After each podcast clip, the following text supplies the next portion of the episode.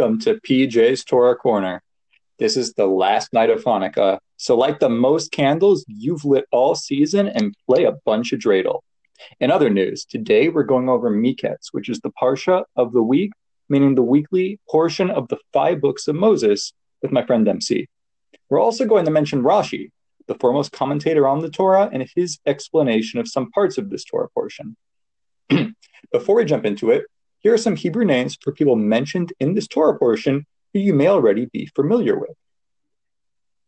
Yaakov, who is Jacob, Rachel, who is Rachel, Yosef, who is Joseph, Reuven, who is Reuben, Yehuda, who is Judah, Benjamin, who is Benjamin, Shimon, who is Simeon, and Paro, who is the Egyptian Pharaoh.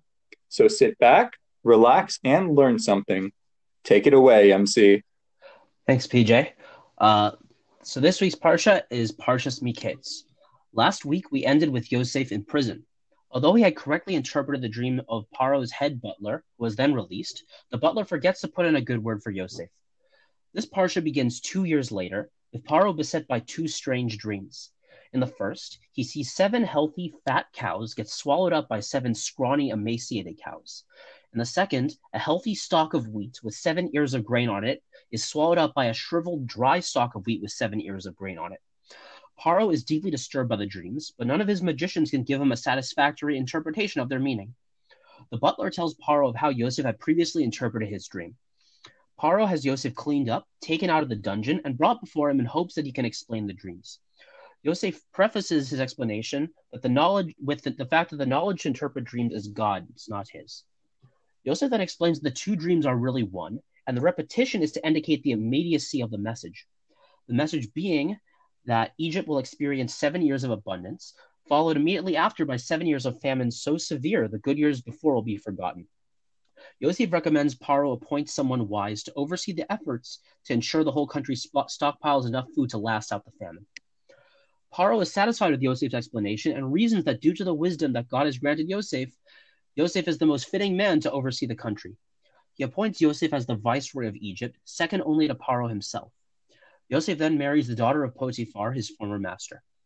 In the following seven years, Egypt produces an enormous surplus of grain, and Yosef has it all stockpiled.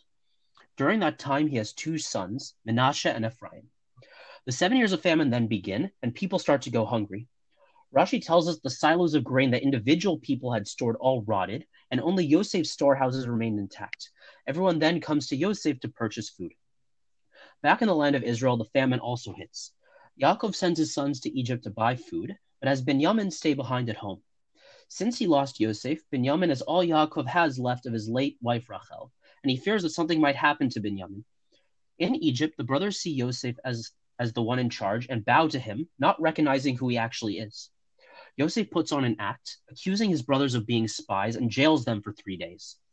He then lets them go, but insists they come back with Benjamin to prove they're not spies.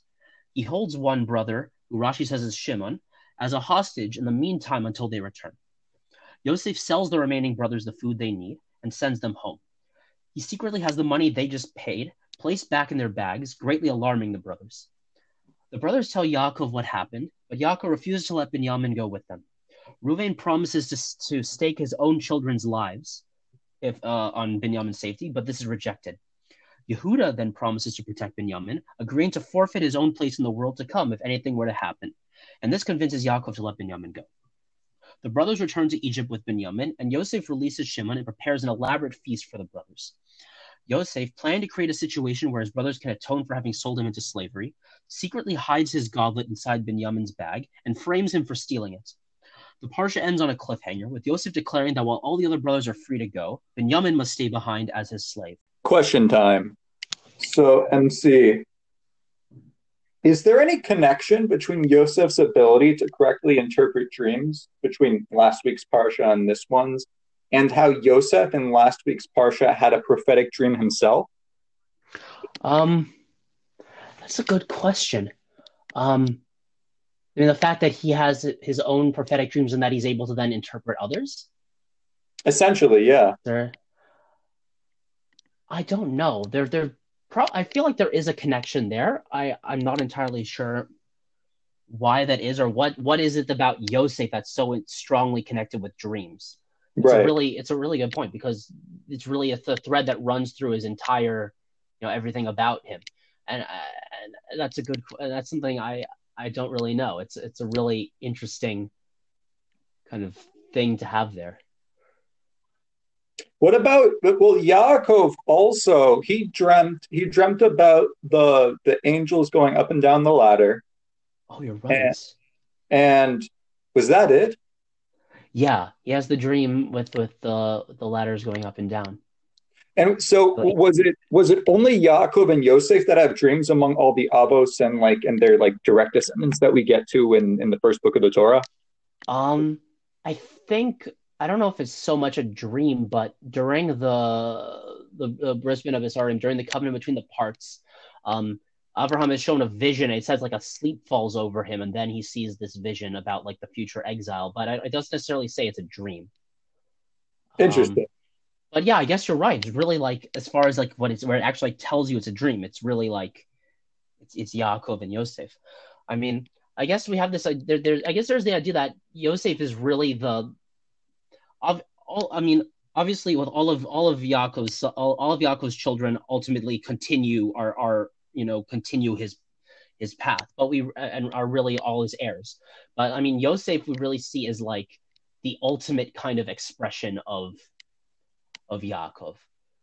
Like, I mean, I guess also we, I mean, he's shown the dreams that he's really like the the one who's going to be like of the, all the heirs. He's the one who's like the like most fullest, the fullest expression of of Yaakov. So, I guess maybe there is maybe I don't know. Maybe there's an idea there that like I don't know. Uh, you're saying that whatever Yaakov's relationship with dreams, dreams, dream, whatever it was, was that that also expressed in Yosef?